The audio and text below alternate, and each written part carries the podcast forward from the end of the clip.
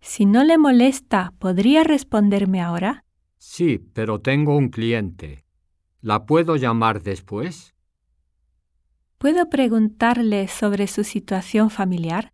Nosotros vivimos en unión libre desde el 2001 y tenemos un hijo. Permítame presentarme. Soy Juan González de la Sociedad de Rayones Verdes. Discúlpeme, pero no tengo tiempo. ¿Podría ayudarme? Quiero lavar y secar. Primero tiene que comprar la ficha. ¿Qué debo hacer? Lo que tienes que hacer es estudiar fuertemente para el examen. Necesito tu consejo. Yo siempre te ayudo, pero esta vez te toca resolverlo sola.